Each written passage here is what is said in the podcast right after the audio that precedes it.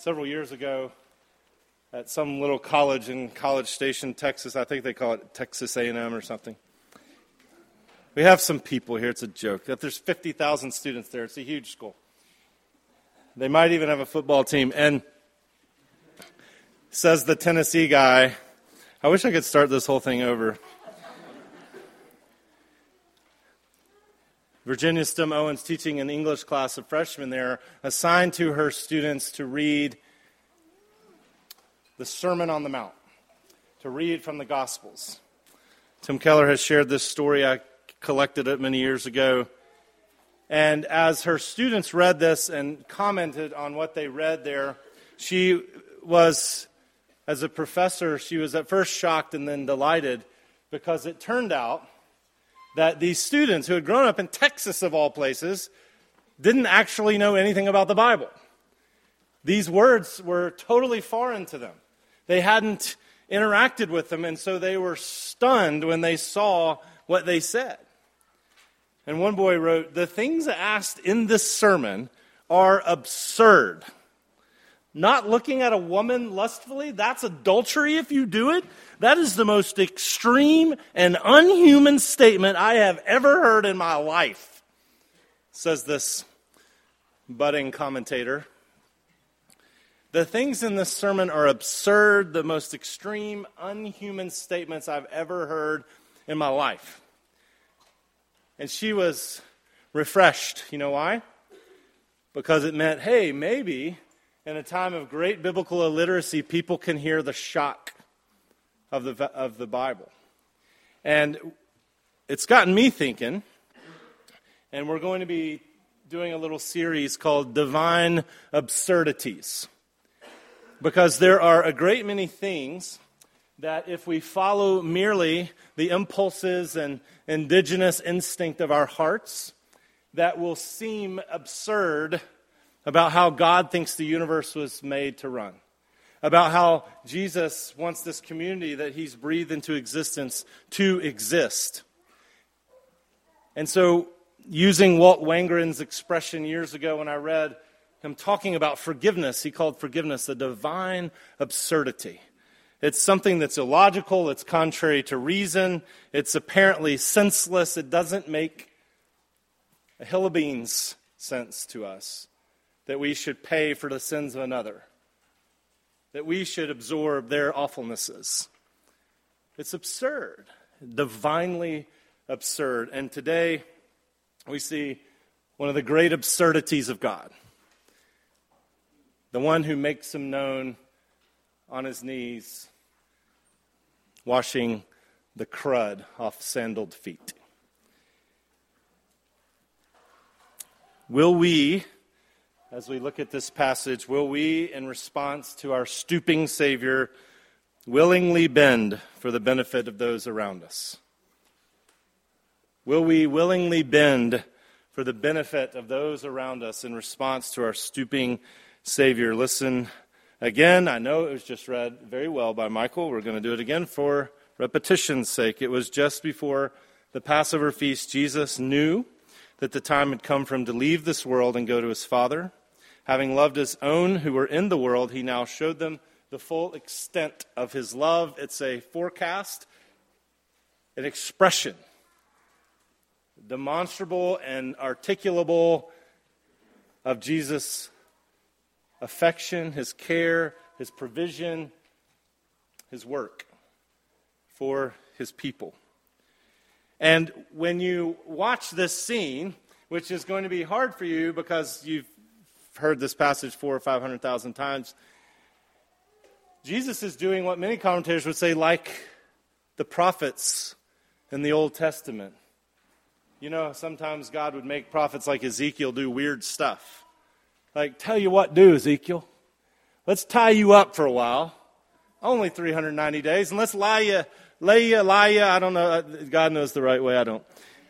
On your left side, you lie down on your left side, and I'll put the sins of, of Israel on you. And you'll be a living depiction of being bound in captivity and the sins of the people on you. That'll be awesome. And then we'll try the right side for Judah. Or he'll have them do stuff like, take a pot, smash it on the ground and say, that's your face, people of God. Okay. Not quite that drastic, but those sorts of things, like these little skits, these enactments, these prophetic enactments that say, here's what God's going to do, and it's being graphically depicted right before your eyes. And Jesus does something like that here. A graphic depiction of what God is doing cosmically in a setting known as the Upper Room Discourse, if you're ever on Jeopardy, John thirteen through seventeen, where he's talking to his disciples at the Last Supper. And so, he's showing them his love, and how is he going to do it? The evening meal is being served. The devil had already prompted Judas Iscariot to betray Jesus. Jesus knew that all things had been entrusted to him by the Father. He had gone, he had come from God, and he was going back to God. So he got up from his meal. He took off his outer clothing. He wrapped a towel around his waist, and after that he began to pour water into a basin, and he began washing and drying his disciples' feet. He comes to Peter. Peter reacts like any sensible person would when they see the order of the universe being turned upside down right before their eyes. No way. You're not, not only, and to me, I'd just be weirded out if somebody wanted to touch my feet. But if anything should be happening, Peter should be washing Jesus' feet. Disciples should wash the feet of their teachers. Slaves should wash feet of guests. Lords and teachers don't. They don't do such menial things, such disgusting things, such low things. Are you going to wash my feet? And Jesus replied, you don't know what I'm doing now, but later you're going to understand. And Peter, as he's wont to do, makes a pronouncement. You'll never, you're never going to wash my feet. And Jesus says, unless I wash you, you have no part with me. There's more going on here than merely the setting of an example. Jesus will explicitly tell us we have an example to follow. His disciples have an example to follow. But he's telling us something more. He's telling Peter and us as overhearers, this story did get remembered. What was happening did become more clear. And as we watch on, we see that we share... We're called to share only what we have a share in with Christ. Jesus is making it clear to Peter, look, you can resist this, but if you do, you resist all that I am doing in the world. You resist the act of my bending and giving up my life so that cleansing may accrue to you. You have no part in me. Part. You have no participation in me. You have no share in my inheritance of the life of the world to come if you do not let me first touch you and clean you. This is going to be the theme, that we are people who are called to things from Jesus as we share in things from Jesus. And the first part of that is just the cleanness. Peter, understanding this, says, well, then go ahead and wash everything, my feet and my hands and my head as well. And Jesus said, a person who's had a bath needs only to wash his feet. His whole body is clean. And you are clean, though not every one of you. If you're going to be able to wash each other's feet, as Jesus tells us, if you're going to be able to hear this new command that he issues to us, that we would love one another as he has loved us, this absurd command that would turn things upside down, you have to have some sense that Jesus has touched you and made you clean. That he's not only taken away all your sins, but that gross, unworthy, contaminated feeling you've got, that you've maybe picked up from the judgments of others, or this sense that you're just wholly deficient in some substantial ways, that if anybody knew about them, it would be bad news, that Jesus has known about them and says, I want you to participate with me. You are clean by my touch. Ed Welch says that like a virus. That when we touch viral hands, we can sometimes get a virus. Like I had a situation at Christmas many years ago. The dear friend who was wondering that day, whose Christmas can I ruin? And he he paused, and a sneeze was coming. It was a pregnant pause, a laborious sneeze, awaited.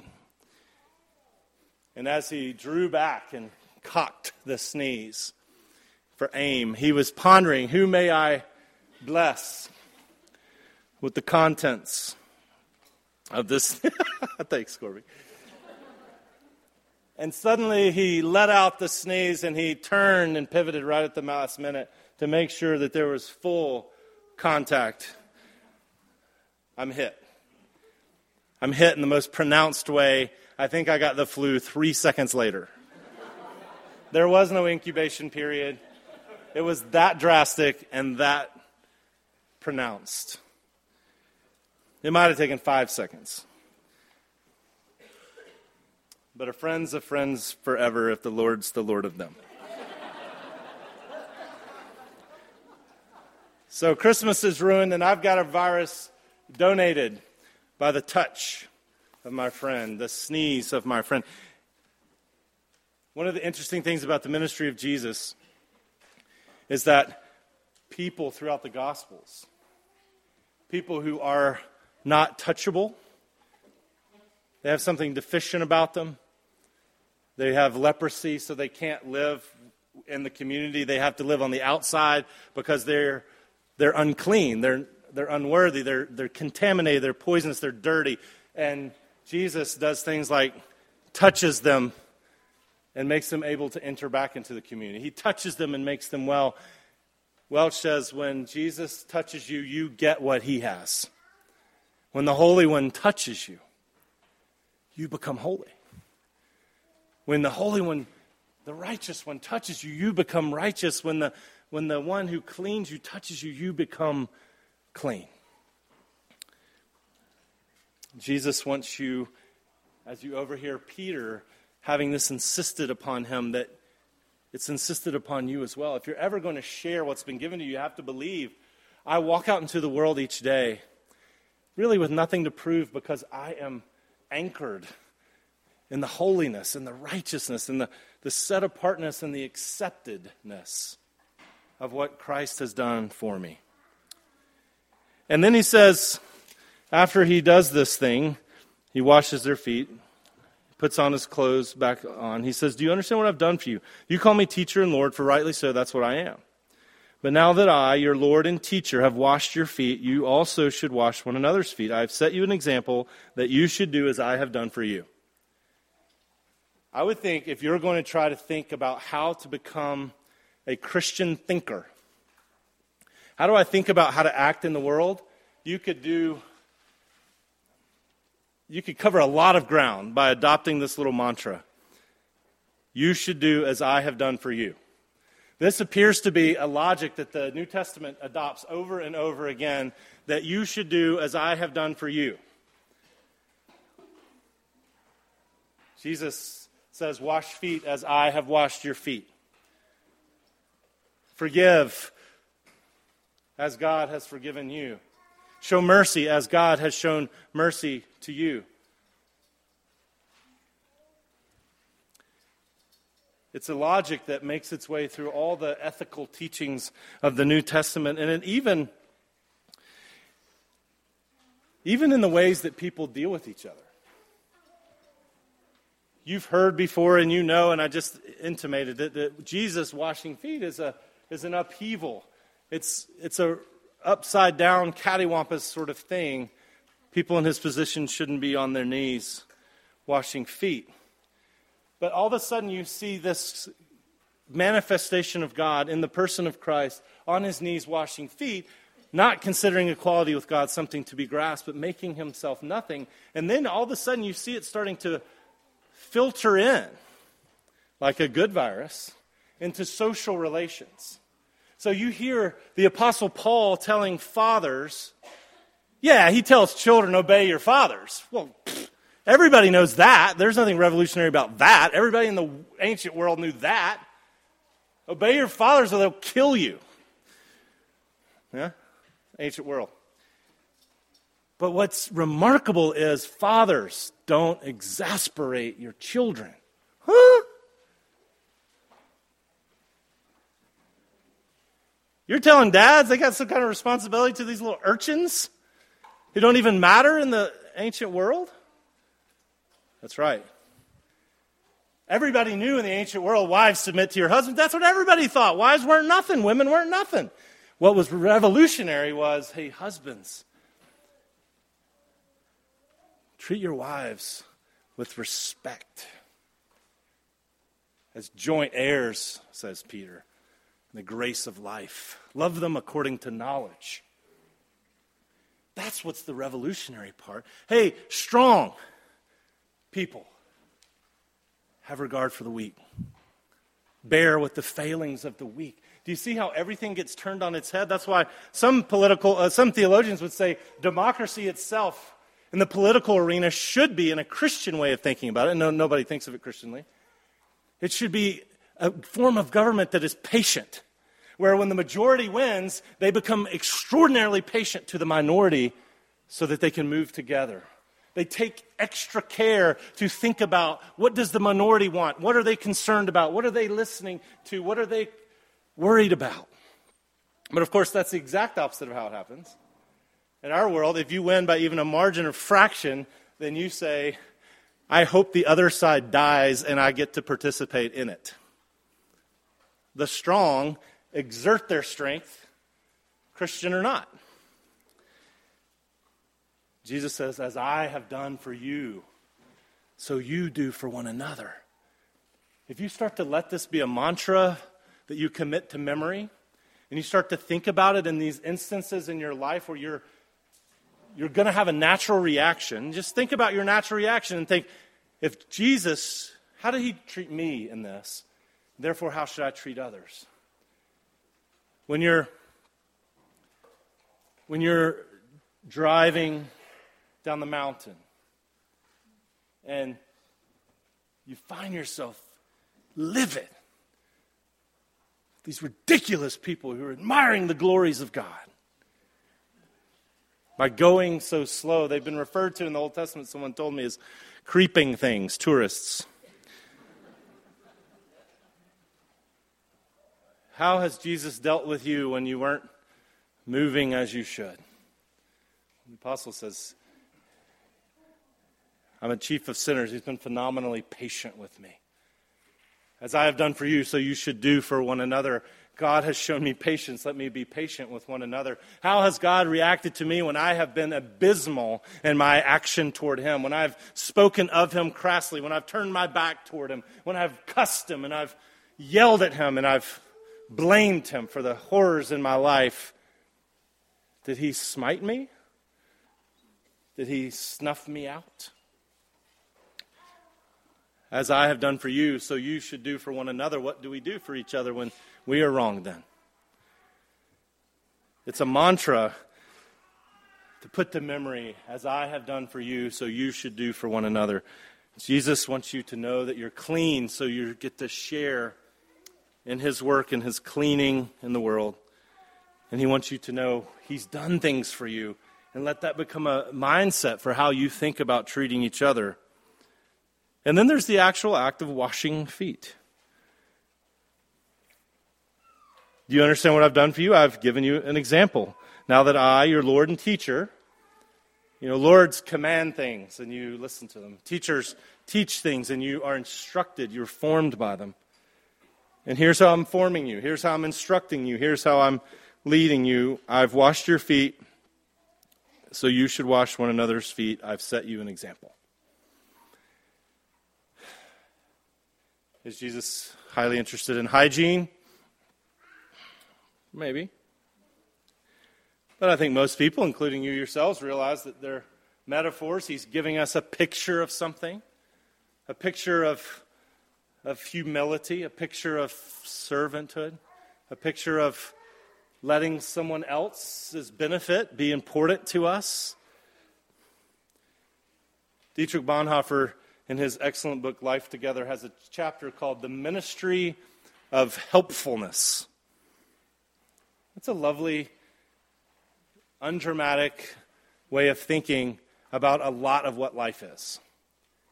The ministry of helpfulness. If you want to wash each other's feet, if we're going to do as Jesus has done for us, then one of the first places that that's going to happen is going to be in all manner of ordinary, unheralded, uncelebrated, unnewsworthy, unPinterest-worthy things. Serving in nurseries and washing dishes, helping out at work, helping a friend move. All these things where you let your schedule, where you let your life be interrupted by the needs and the deficits and the opportunity to benefit another. The chance to make somebody else's life better. George Eliot has noted, that's what makes most human life tolerable even. It's people who live in unmarked graves, and they had unremarkable lives, but because of their acts of faithfulness, things are not so bad for you and me. If you start thinking, Lord, who may I benefit today? And if you can attach it some way, as you know that Jesus later in the same chapter says, a new command to give you, as I've loved you, so you love one another. By this all men will know that you're my disciples. This is the thing that we're to be known for. If you ask a normal Christian right now, or somebody who wasn't a Christian, what are Christians known for? I think most people would say Christians are known and called to stand up and shout loudly about things. It's like, well, in the Bible, nobody does that, except that, you know, some prophets do that sometimes, but like the people are never urged to take a stand to shout loudly for things. And never. I can't think of a time. Please tell me if I'm wrong, because I, I have been wrong three times. But Jesus says, I want you to be known by this legacy of beneficial love to each other that serves other people. And, and the way you love each other. Being a community where it's just phenomenal the way people are willing to be put out for each other. Just remarkable. So that people start to say, are they on something? Who loves like that? And you know what Jesus is actually giving you? He's actually giving you a motivation for how to go about all the worst parts of your life. Because most of you want exciting things. And I hate to tell you, young people, most of your life won't be exciting things. If you're going to be connected to anybody, your life's going to be filled up with boring things. Things where you have to show up. Where you have to put forth an effort. Where you have to do something you might not want to do. But inasmuch as you can connect those things to love, then you've got motivation. So, for instance, someone says to you, hey, you want to go on a golfing trip? And you say, no, no, no. I I like golf, but I love folding laundry. Laundry is my thing. And dishes. And vacuuming. And and yard work. Those are what I love. Who who wants to have fun? I want to do, okay, nobody says that. Does anybody like folding laundry? Okay, I don't mean to shame you if you do. But inasmuch as you can say, well, people in my house need clothes. And if I wash these dishes, that means someone else doesn't have to wash these dishes, or that means people in my house get to eat. If I show up for my nursery duty, I don't ghost Courtney, then that means nobody else has to be put on the hook and be frantic all of a sudden at the last minute because I bailed on my commitment. At work, if I think, as I go out and say, Lord, how may I love the people that I serve today? As I connect all the little pieces of what you're doing to love, and you'll suddenly have a great motivation for all the ordinary things that you're to do. So washing feet in a very normal way is just ordinary stuff. And then washing feet can also be something a little more. Washing feet can be this idea of showing weakness to each other. You realize if God calls us to wash each other's feet, that means somebody's going to be washing and somebody's going to be having the washing. in the metaphor. We used to have a foot washing service at Rock Creek Fellowship. It was awful.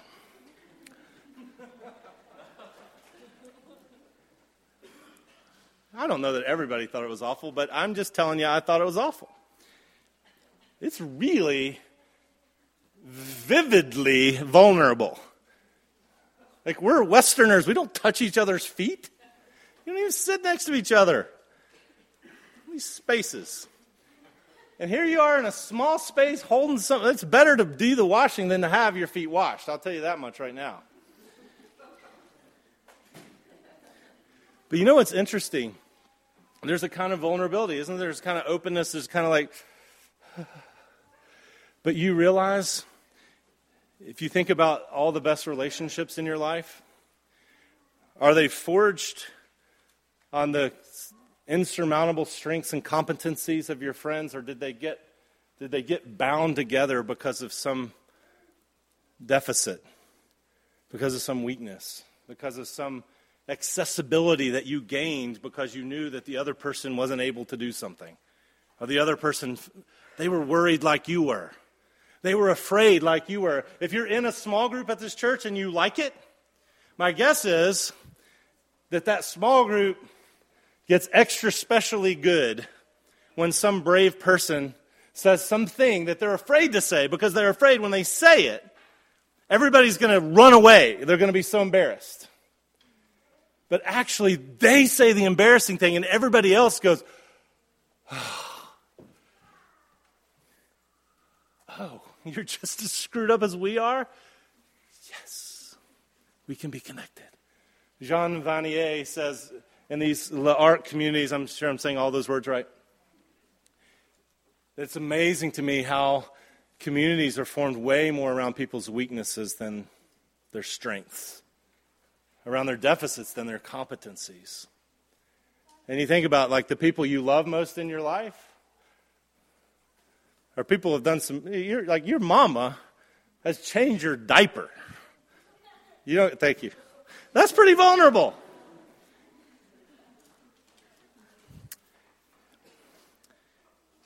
There's a sense of being willing to risk embarrassment. Are we willing to have good done to us? Are we willing to do good to each other and risk being embarrassed in the process? And are we willing to simply reverse roles? Max Dupree, in a book called Leadership Jazz, tells a story about going into a, the locker room at his tennis club. He was the C E O of a big Fortune five hundred company. And he walked in there and he said some teenagers had left the room in shambles, like a bunch of chickens. They did not clean up after themselves. Literal chickens. If you have them, they don't clean up after themselves. And he, they had left towels strewn about the place, and I just instinctively started walking around picking up the towels and putting them in the hamper. And my friend who was with me said, "What are you doing?" And then he said, "I wonder, are you are you picking up towels because you're the C E O, or are you the C E O because you pick up towels?" He was using it as a principle of leadership, you see. It was convenient. But it's a good question. Because as somebody who's taken seriously, there isn't really anything that's too good for me to do. And when we're really worried about the dignity of our position, am I being paid enough? Am I being esteemed enough? Am I getting enough credit? Am I getting enough heralding? Then usually we're not going to be able to serve anybody. But if we will recognize that Jesus has touched us and made us clean, and now we can serve other people. We can reverse the order of things.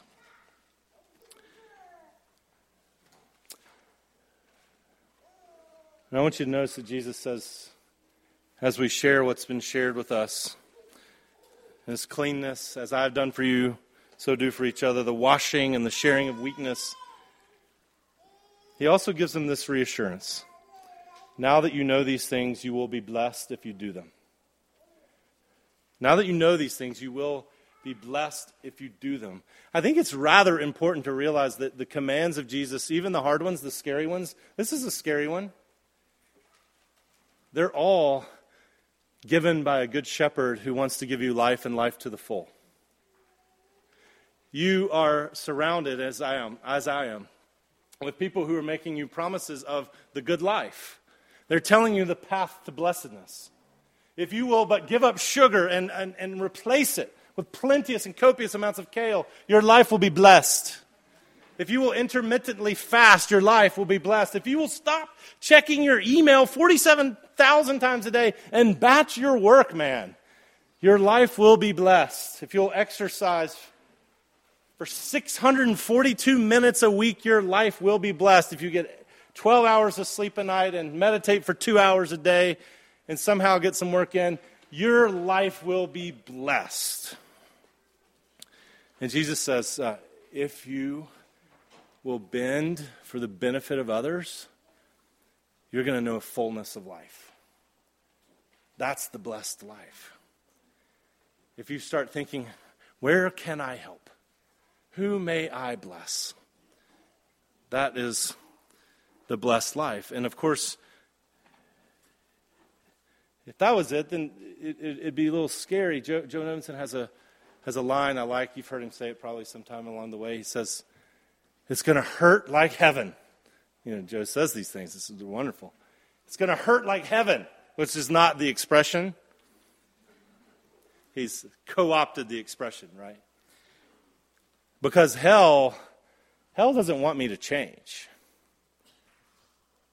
So becoming a servant, washing each other's feet, being weak, not pretending. These things are not always immediately pleasant. The blessedness is not always immediately apparent. And hell would love it if you would just stay resentful. Hell would love it if you would be preoccupied with whether you're getting enough credit. Hell would love it if you would just keep following the natural path of your heart. And making sure whenever you hear someone complimented that you level them and tell people why they shouldn't actually be complimented. Hell would love it if you made sure people were worthy of your love, you only helped people who could help you back. Hell would love it. But heaven says you'll be blessed if you if you wash each other's feet. If you upend the natural order of things and serve people who can't give you a business contact that's going to profit you later, who can't invite you back to their party, where you may not get any acclaim for it.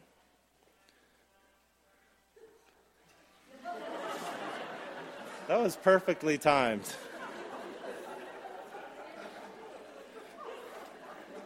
And I suppose that means Darth Vader is about to walk up.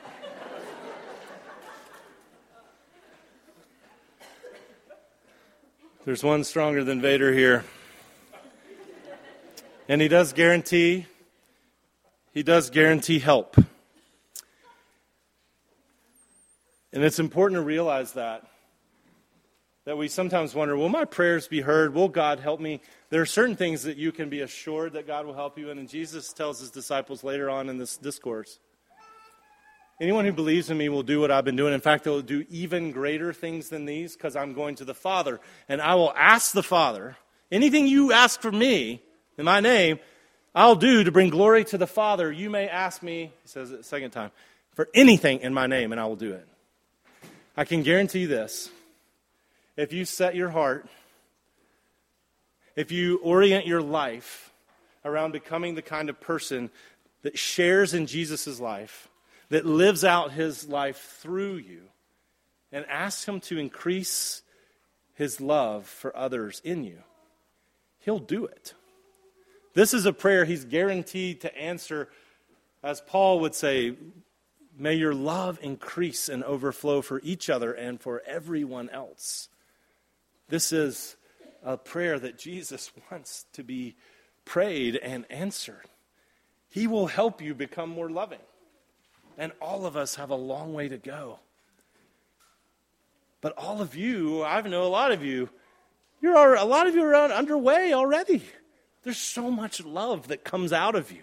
Jesus is at work in so many of you. So this isn't a chastisement. It's a shot in the arm to say, you keep at it. I close with this little story I saw letter. You might have saw it on the Twitter box or something. A dude who wrote a book that I doubt I'll be reading called A Parent's Guide to Surviving the Zombie Apocalypse. It sounds like the sort of thing I would read, but it would be lower on my list than other things. But the author of this book wrote to this guy named Chris, and he says, Chris, you're probably confused right now. You received a book you didn't order on a topic you don't care about by an author you don't recognize. Let me explain. Many years ago, I gave a speech at my high school, my high school graduation, and you were there uh, to see me, but not really me. You were there to see your daughter, who was in my class. But you politely listened to me anyways. You listened to me talk, and you...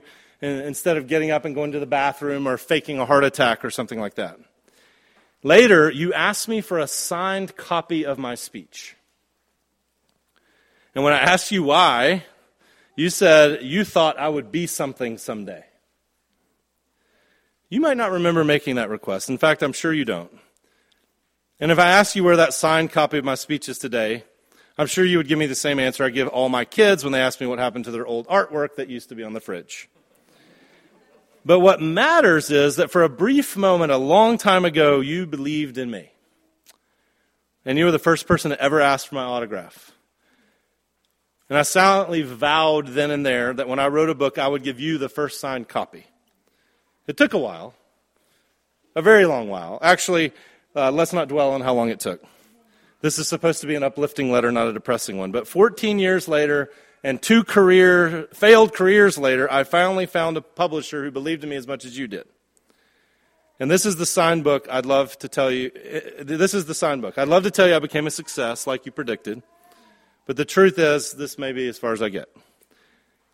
But at least I got far enough to fulfill a silent promise that you didn't even know about. And to me, that means everything in the world. Thanks for believing in me before anyone else did. Sorry it didn't earn you a better book. Sincerely, James Breakwell. It's an amazing thing to think that a, somebody else's dad would talk to a high school boy and make such a fuss over him and say, can I sign, can you sign that speech and give me a copy of it? That he would esteem him. It's a, it's a perversion of the order of things. Well, we don't do stuff like that. And this boy was emboldened by it. This man bent down to bless. He stooped, as C S. Lewis said, to conquer. And he said, you matter. You're going places. You're doing things. And you've got what it takes. And the boy believed it. And your Savior has said the same thing and plans to do good things for you as he cleans you, as he lets you participate in his life, as he calls you out to wash each other's feet. He'll empower you, and he will bless you.